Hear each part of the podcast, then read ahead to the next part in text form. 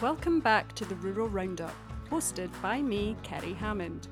This show is produced in association with the Scottish Government. This episode was recorded on Tuesday, the 20th of February 2024, and all information considered correct to this date. On today's episode, Robert, Tiffany, and George are joined by Professor Steven Thomson from SRUC's Rural Policy Centre. They discuss the potential future landscape of funding, common grazings and smallholders, policy and pressures around greenhouse gas emissions, and value chain need for reduced emissions and increased biodiversity. Discussion touches on the next generation of farmers and how policy can encourage young people into the industry. Great to see you again, Robert and George. And even more exciting, we have joined by Steven Thomson. How are you doing, Steven? Pretty good. I'm speaking to you from Shetland today. I feel like that sounds much more exciting than being in the borders. Well, it's part of it's part of a project looking at the potential impacts of agricultural policy on the Western Isles, Orkney and Shetland. Um, and part of the, the, dilemma I have is trying to work out how future agricultural policy plays out on common grazings and things like that. Has there been much looking into um, crofters and common grazing so far, or is this something you're just starting to get your teeth into? Um, I suppose from a policy perspective, it hasn't really been top of the agenda because they've been uh, policy have probably been focusing more on getting the framework and the sort of the main elements of what future support looks like. But the more I delve into it, the more I the more I have questions as to how we get a conditional um, future support payments uh, working for common grazings. So uh, some some so a group of consultants and um, stakeholders we're trying to get our heads together to try and work this out as to what we think might be the most appropriate way forward.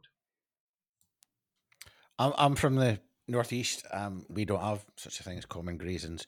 Um, can you just explain just what are the trials and tribulations that you, you find with common grazings? So, so in the common grazing, the the, the key the key issue is uh, under future conditional support payments in tier two, you have you have potentially not all of the money being drawn into the common grazing, which means that those that are active on the common grazing suddenly having to do all of the conditions for less money than say a, a hill farmer or a, an arable farmer would be getting. So, so there are some really, really difficult uh, issues that we need to iron out on common grazings.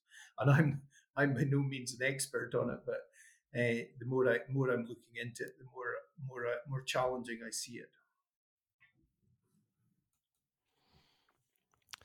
Is there a thing here, Stevie? So, from previous conversations we've had looking at the future of agricultural support, obviously, climate change is at the the top of the agenda or very important on the agenda. Crofting is different. So it matters. It's really important. It's a big part of what we are as a country, you know, culturally very important. But in terms of emissions, there's a lot of people with a relatively small amount of stock. And is there a do you think there's a case where on the emissions end of things, there's more hassle, there's more work goes into trying making reductions on on these multiple or thousands of small units. Would we be better to accept at this stage that on that scale we focus on conservation stuff on other stuff and don't get bogged down in the in the emissions thing? Or are we all in this in the future? Do you see it where we're all in the climate change target scenario? Um, well, those are the dilemmas everybody's been having, and even in the the, the Scottish Suckler Beef Support Scheme reforms, where there are discussions about calving intervals, these discussions have been had. Do all cows matter? Uh, I'm an advocate that small herds are are most challenged because they may be reliant on renting a bull for somebody or or a department bull if you're a crofter. Um, and e- equally, uh, there's a lot of biodiversity net gain or biodiversity benefits from having these animals grazing on the Machair in other areas uh, on the west coast, etc. So I've always advocated that we should have, we should have a biodiversity grazing scheme within the, the future, if we have future uh, voluntary coupled support in, in the beef sector. On your wider question about the overall emissions, um, again, you come back to the issue of lots of smallholders suddenly having to potentially jump through lots of hoops. And that's where this idea of a smallholder light scheme uh, or a derogation so that you don't have to do all of the same things that uh, a larger business would be would, would have to do uh, is coming in from. And at the last ARIO uh, meeting in December, the Scottish Government officials said that they were actually starting to consider uh, or starting to look at the options uh, of a of a smallholder type scheme. the issue is if you make it area based, then the number of hectares the, the payment levels are going to be vastly different. If you're if you say uh, 20 hectares of region one, it's totally different in monetary terms from 20 hectares of region three land, which only gets about 10 or 11 pounds per hectare. So, so there, there are again some challenges in there, but you're right in terms of the productive emissions. But you can't forget that the the common grazings in these smallholders called crofters control very large areas of land, and some of that is uh, peatland, degraded peatland areas, but also some of it is probably some of the the highest um, habitat potential uh, and, and biodiversity rich um, areas in Scotland. Yeah, just for context, and you're the guy to ask this is so it's ten percent of agri- agricultural land in, in Scotland is common grazing, but what percentage of IACS businesses or of, of SAF claimants no, you're asking me that question, and I should know the answer because we've just been analysing the data. I, I can't honestly tell you, but three and a half, four thousand, I think.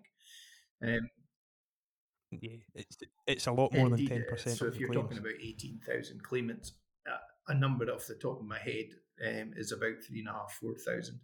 It's it's quite difficult sometimes to pull this apart because um, you may have mainland mainland farms, or you may have farms in the, the crofting counties that may also have a, a croft associated with them. Um, so it passed down through the family, or they may live in a croft but have also got a, an operational farm.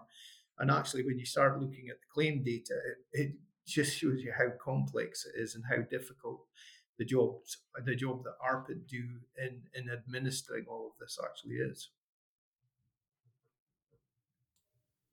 We've seen in the past that um, certainly with greening, when greening first came out in 2015, the three crop rule, it was revised down to two crop rule for smaller holdings. So there is a precedent for doing things like that, I suppose.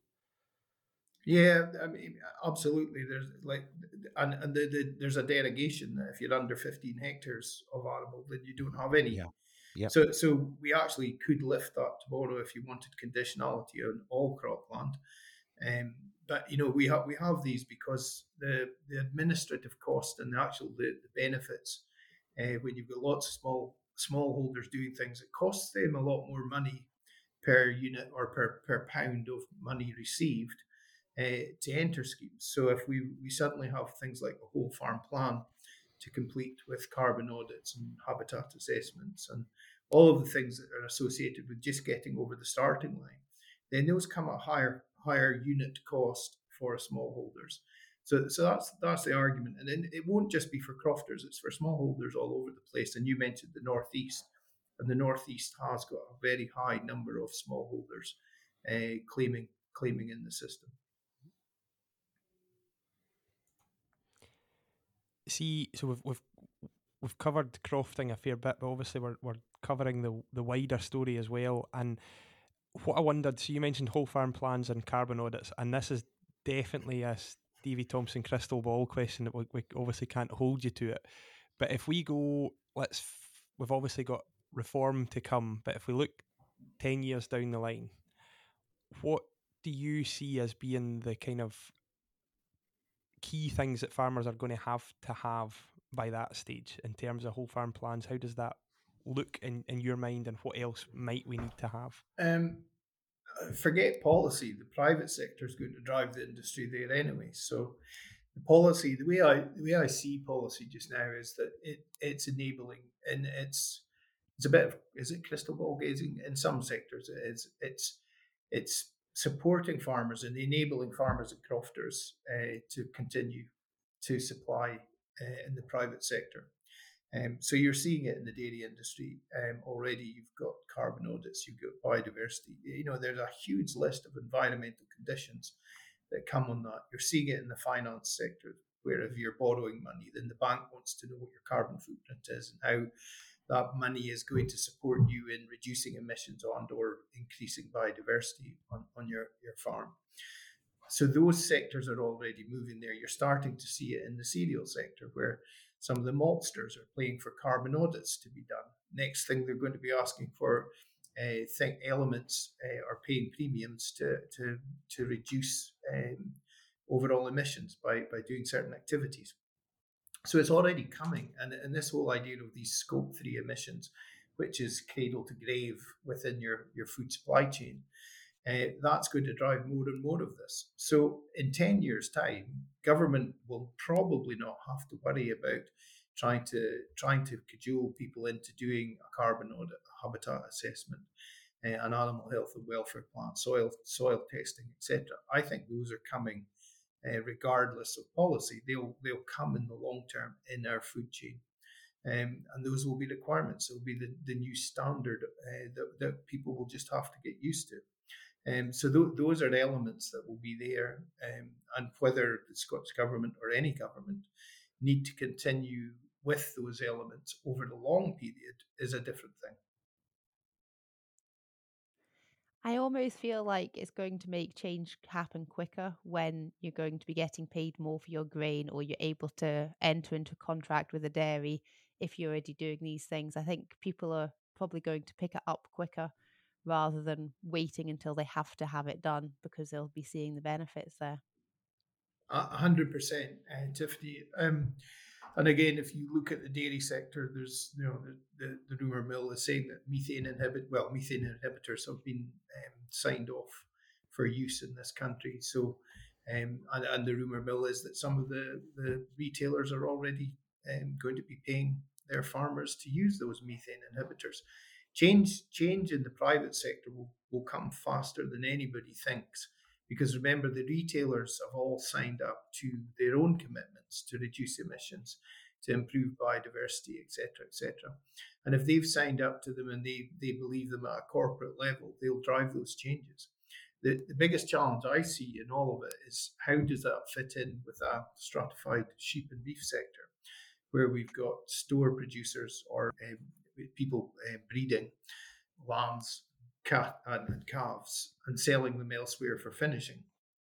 And it's how that then plays out in terms of what the biodiversity benefits are of those animals and or what the carbon emissions of those animals are within different parts of that chain.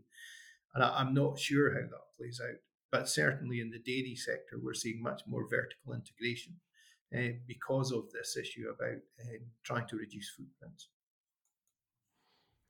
I think I have a few guys I deal with who are Tesco producers uh, for for dairy, and I think in terms of what the future for subsidy, the requirements, whole farm plans, and carbon audits and things, they, they've they've got them all and more already, and and many of their. You know, there was a while when Promar was coming in to do to audit their accounts to come up with a cost of production model of pricing, and there was a lot of uncertainty as to why that was happening and the impact it might have on their businesses. And actually, it's forced them to be better, and they know their costs. They're, they're you know, they're they do compare, they do benchmark really well, and I, I think we probably as a beef and sheep industry, we've been scared of that, and we've been really insulated by the way the market works for us. But I, like you, Steven, I think that job is going to change, and the story of, I mean, Basil Lohmann's talked his whole career about the importance of communication in the supply chain for beef. And it's no better now than it was when Basil started. In in most cases, so there's some good examples, but in most cases, uh, you sell your stores and walk away. So it's going to change. I, I would I would agree that that change is inevitable in, in some senses. Um, the, the the key in all of this is how you extract value from that supply chain. So are retailers, are consumers willing to pay that extra money uh, that, that is associated with the additional costs. So, so the dairy industry knows that none of this comes free. uh, you have to do that. And and some of the some of the, the, the processors, the milk processors, are actually paying those premium to the farmers. The key is can we get that and extract that value in all of the other sectors?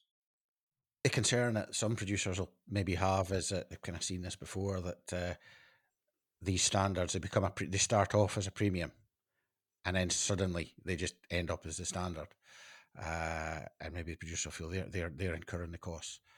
Um, yeah, and I get that, but remember, quite often, quite often when you do that, then the transition is the thing that's the most costly because once you transition and you get used to something, there is no additional cost or there's limited additional cost. And you probably see that in AECS schemes where, you know, people that entered an AECS scheme 10, 15, 20 years ago, um, the initial costs, they had to incur initial costs up front in terms of fencing areas off and maybe reducing their stock a little bit. Whereas now that's just a given. So, you know, they get used to these things and it just becomes the new norm. Um, and I think that will happen in quite a lot of this instances um, it, it, once these new things come in. Um, again, it comes back to can we extract value from a pre- for a premium product because you know uh, our sector um, is very good at telling everybody and, and their underdog um, about how high quality food that we produce uh, to the highest standards that we produce in this country. So, if that is truly the case, then we should be trying to extract value on those fronts, uh, not just domestically but internationally as well. Carrot's always much better than stick. There's no doubt about that. Indeed, and again, the, the key here is Scottish government or government policy um, bridges that gap. So if the, the supply chain isn't actually paying premium and paying the true additional cost for it, that's what we would call market failure in economics. And that's what government's role is to do, is to, to fill in where market failure occurs. I'm just picking up on what George said about the, the premium, like the when farm assurance came in, it was a premium mm. and then it became a, a standard that's become, you know, it's a, ingrained in what we do. I think, and maybe it's an opti- an optimist view, but there's a lot of conflict in terms of land use. There's a lot of you know land coming out of production globally, and there's an increase in population. I think for those who engage in this and and go with it. So if you're if you're young and enthusiastic just now and embrace this stuff, I'm not saying we're never going to have a bad lamb price year or the price of milk's never going to go down, but I do feel that we're we're in a place where we're going to be providing a premium product to start with, a and actually the reward sh- should be built into the system for that. I know it's not. A, we're still food producers. We're still price takers, but if we can provide what the market's looking for, there's a lot of people out there who are not going to be providing what the what the market's looking for. Yeah, so what you're what you're describing there is early adopters benefit most. Um, so those that adopt to different things that become embedded in the long term, it's the early adopters that actually gain the most out of the system. Uh, whereas those that come in at the end, uh, quite often the money for transition has disappeared, um, and the benefits are, are kind of less uh, if the, if if there are any. Whereas those that jump at start tend to get the biggest gain. Uh, and you're right in a sense in that um, the, you know, if you start looking at the production, the sort of the beef numbers coming out of Ireland, the sheep numbers in Europe, you know, there, there's a decline in all of that. So um, the population isn't isn't getting any any smaller. Um, so there's going to be continued demand for these things. It's whether or not the demand profile stays the same for ruminant livestock, uh, the plant-based products, all of those things are, are, are coming down the tracks as well. But know, I, I would tend to be in agreement in that the, the, the future doesn't look as bleak as some people might have thought it might uh, 10 years ago. What about, so I was at NFU conference, NFUS conference last week, and it was a, a very interesting couple of days. But what was quite striking there is it was, was quite a lot of older people there there was very few young people, and it was it got me thinking. We never actually mentioned at NFU. There was a lot to cover. To be fair, there was a lot of ground covered, but we never talked about future generations, new entrants. And I know we've we've beaten the new entrant drum hard for a long time, but there's there's precious few young people entering the industry. Is there anything coming forward, Stevie, that's you know designed to to encourage people to get involved, or is that has that ship sailed in the previous scheme as well? No, I mean, uh, again, remember the government. Uh, the government it's a all of policy development is a phasing, uh, and the phase, the first phase, is this framework that they've got uh, got through the bill. Uh, that's sitting in front of Parliament just now. So, so the framework is there now. If stakeholders, farmers, crofters, society think that generational renewal is a key thing. And remember, that's one of the key objectives of the EU's CAP. It remains as generational renewal. Um, we could embed that, and we should potentially be embedding young farmer premium like we used to have, or we still do, in the basic payment scheme, uh, and also in any capital grant scheme. And you know, I've been a long advocate that um, in this what is classified as tier three, we need to have transformational support, and that transformational support could be to do with new entrant support. It could be some people have advocated for uh, exit schemes, uh, and also things like farm diversification that can also bring the next generation into a business uh, in some form, whilst uh, that transit, the longer transition takes place the, First Minister announced that a minimum of 70% of total support uh, will be in the form of direct payments, or the equivalent of what we're talking about as direct payments just now uh, in future schemes. And then um, in the parliamentary announcement, so the, um, Ms. That morning um, replied to a question in Parliament. She also announced that LFA support or the future of LFA support, whatever that may look like, uh, will be in tier two, which probably took some people by surprise. So that that means that future LFA support will be uh, entirely conditional, if that's the case, meaning that there will be certain uh, environmental, uh, greenhouse gas emissions, or or activity conditions placed on it. Um, so so that that's quite an important announcement um, the current, by my reckoning, the current kind of split is 86% in tiers one and two. LFAS currently is about 10% of, of support payments. So uh, by, by the announcement, a minimum of 80%. Uh, it's not quite where we are, but it's as, it's probably as good as good as where we could have wished for, um, given that um, some people were calling for 75% of support to be put into to, into targeted tier three measures. So I, th- I think it's a that, that was a fair a fair announcement. But the, the bit that the industry says, "Oh, we've won won a thing for food, or we've won a budget allocation for food production."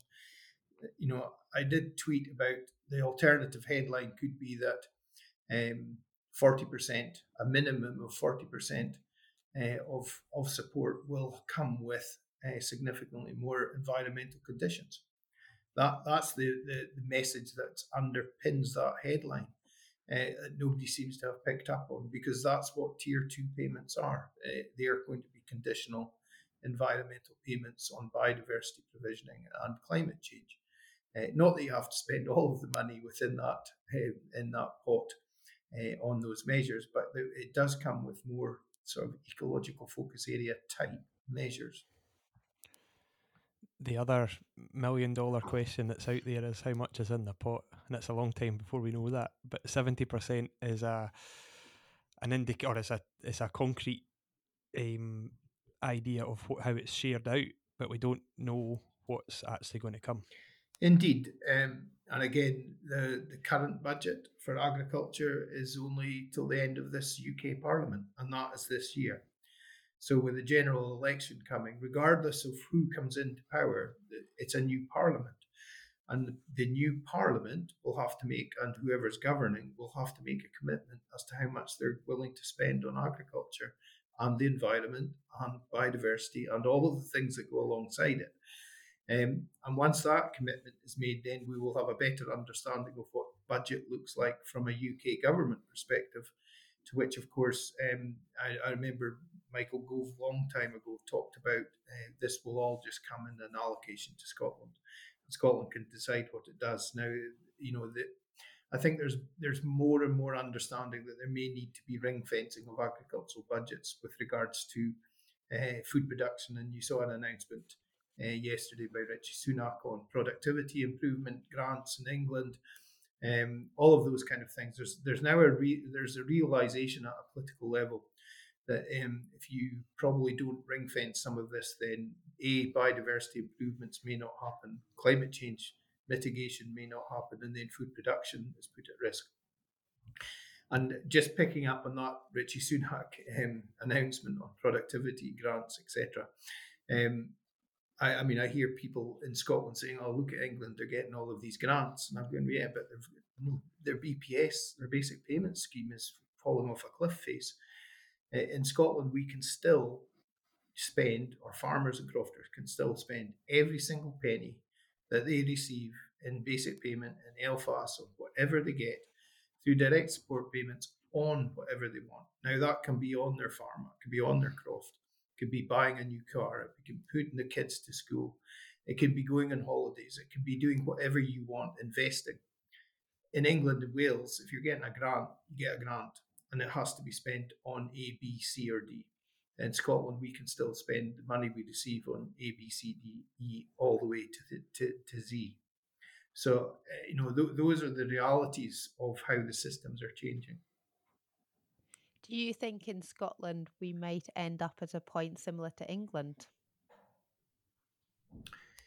Um, uh, there's a great deal of similarity um, in in that both of the well, England and Wales, you know, everybody's trying to make environmental improvements. So, you know, the EU, EU's model is about environmental improvements as well. Um, will we end up there? There seems to be a realization in Scotland that direct support is required. Uh, I think people tend to forget that 85% of Scotland is less favoured, designated as less favoured area. We don't have the best quality land in the world. Whereas in England, you have uh, the opposite. Only 15% of, of English farmland is, is designated as less favoured area. And there's a, a recent, um, or there's a, a, recent expose by the, the Guardian, the fact that um, hill and upland units, uh, that, you know, under all of the schemes, they're the ones that would struggle the most. And, and that's what we've got a lot of. We have a lot of hill and upland units. So the direct support commitments that the Scottish Government have made uh, are, are, quite vital to the long term future uh, of Scottish agriculture, making sure that there's activity in these areas, which then underpins communities uh, and wider economic activity in landscapes, etc., etc. Thinking on a landscape scale, I noticed um, there was a reduction in the funding towards um, tree planting. I think there was 41% reduction in budget. Is this something that's likely to continue because farming is such an important uh, part of Scotland? Um, I don't know. Um, the, the, you know the government are in a difficult position in that they've got finite budgets, and um, you know the the money, certain monies had been taken out of agricultural budget to to fill fill gaps and is going to be put back in. Uh, the forestry, with the advent of institutional investors, um, I would, and I, I haven't spoken to officials about this, but I can imagine there'll be there would be some thinking that a lot of these institutional investors that are going to uh, be doing carbon offsetting by planting trees, etc., can can a afford it themselves or b enter private schemes. So the tree planting may well continue uh, however, that doesn't help some of the so the nurseries that have ramped up production of trees uh, and saplings that then are that are looking at this big reduction in the planting guaranteed money that that they're reliant on uh, for their businesses to survive. So there's a challenge there, and I I don't know what the you know how you weigh how the government are weighing all of those things up um, at this moment in time, but uh, whether that's a long term commitment, I, I wouldn't have imagined so because in the climate, there's a climate change plan update or a new climate change plan that's been drafted just now. I can't imagine that, uh, that Scotland can achieve uh, the, its targets without without c- continued tree planting, as, as much as some farmers do not like that. There is only so long we can do that, though, isn't there? You know, there's I know we're a long way off. There's a lot of scope, but down the line, ultimately, there's only so much land to to to do that. And it, to me, it seems like the tree planting thing is the short, medium term story. But we do, as a whole society, need to get our act together. You know, in every industry, and and offsetting carbon credits and things is is an option just now, but it can't be the long term a solution to all of life's problems, can it? Um, I well, it's all about common sense, Robert, and you know. Hopefully, we're not going to plant them on the very best quality land in Scotland because we should be producing food on that.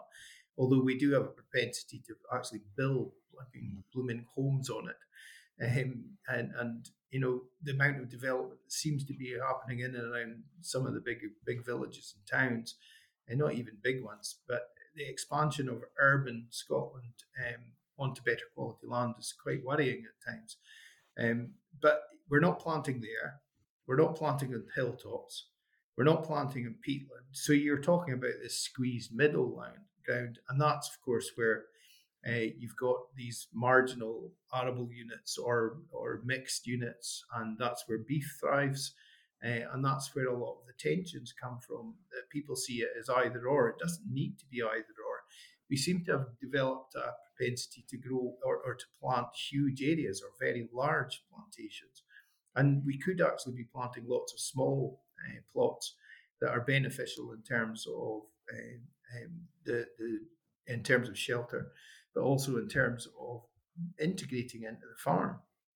But we don't see it that way. Um, and partly we don't see it that way because the grant supports that we used to have the Farm Woodland Premium Scheme and we used to have shelter belt grants going way back. And you saw people adapt to that. You saw people utilizing that and planting small areas. Um, so, uh, again, I, I don't think it, there needs to be an either or, but I mean, I've always sat there and thinking 18,000 hectares mm. over 50 years is a big, big, big area um, in terms of total percentage of Scotland. Uh, and it's all going on a squeezed middle. So, you know, th- there has to be some long term thinking in this. I know we often get, you know, inquiries about woodland and woodland grants and that, and back to this shelter belts, and folk harken back to that from 30, 40 years ago, whenever. Um, and there is definitely an appetite there for very, you know, obviously small scale planting.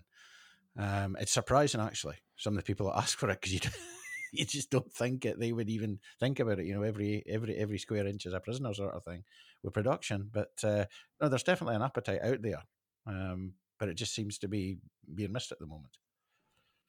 Um, again, that, that's something that policy need to hear. Um, and maybe the industry is not strong enough or, or, or, the messaging isn't strong enough coming out of the industry about the need for uh, smaller scale uh, schemes. Uh, and again, I, I, you know you understand where the government are coming from in that the, they've got a target. Getting some big plantations in the ground is sometimes easier to, easier to deal with administratively. Uh, but in terms of landscape, in terms of habitats and uh, corridors and giving a mosaic, um, then small, smaller, lots of small dotted around the place surely has to be better um, in the long term than than monoculture or or I shouldn't say monoculture because the, the forestry industry is the way it plants trees is, has developed dramatically to to better uh, to be better designed and have mixed species and, and open areas etc. But yeah, uh, all of this needs to come into longer term policy thinking.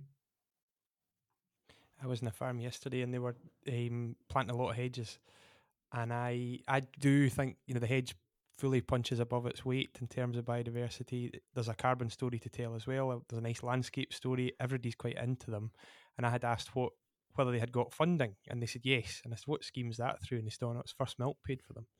So it's it's interesting seeing how that just back to what we were saying earlier is the market is really, really stepping up to the plate if you're close to them and you've got a relationship with them.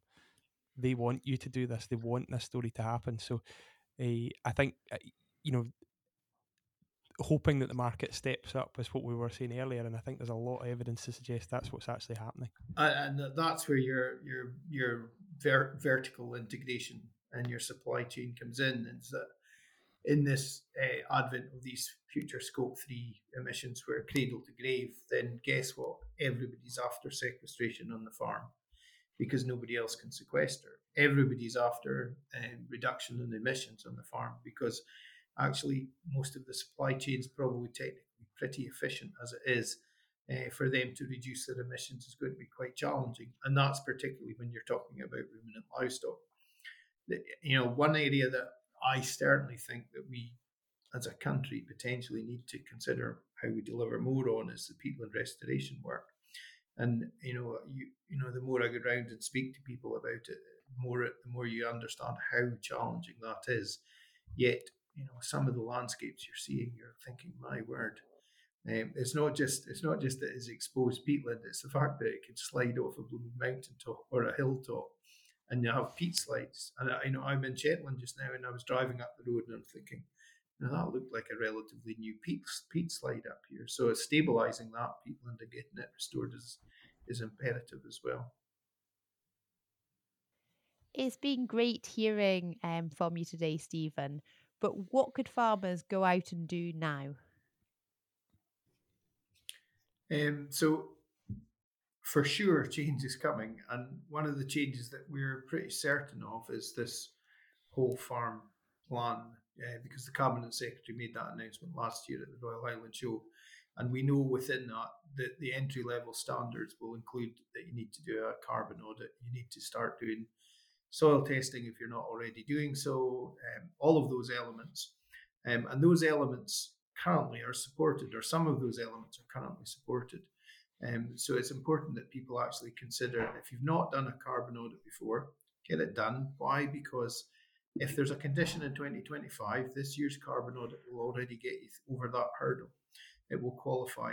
In my eyes, I don't think there's been a ministerial announcement at that level yet, but in my eyes, it would automatically uh, qualify you for that. Um, the other thing is that we are kind of waiting, awaiting an announcement on calving inter uh, calving interval conditionality for the the Scottish Suckler Beef Support Scheme. Uh, so within the preparing for sustainable farming uh, grants, there's also you can get some bull testing done as well. I it always sticks in my mind that Nigel Miller uh, once told me that one in five bulls are subfertile in Scotland in the beef sector. And I kind of thought, well, if the tractor didn't start one, once a week, would you just accept that or would you go and get it fixed? No, that's definitely good advice, Steven. For preparing for sustainable farming, there is a deadline of the 29th of February 2024 if you did any of the actions um, for the carbon audit, soil analysis, or an animal health and welfare intervention in 2023. The scheme is running through 2024, so if you didn't do anything last year, it's a good opportunity to take part this year. Great to speak to you all. Thank you. Thank you. Thanks for listening to this episode of the Rural Roundup. We'll see you back here on the 13th of March with our next episode.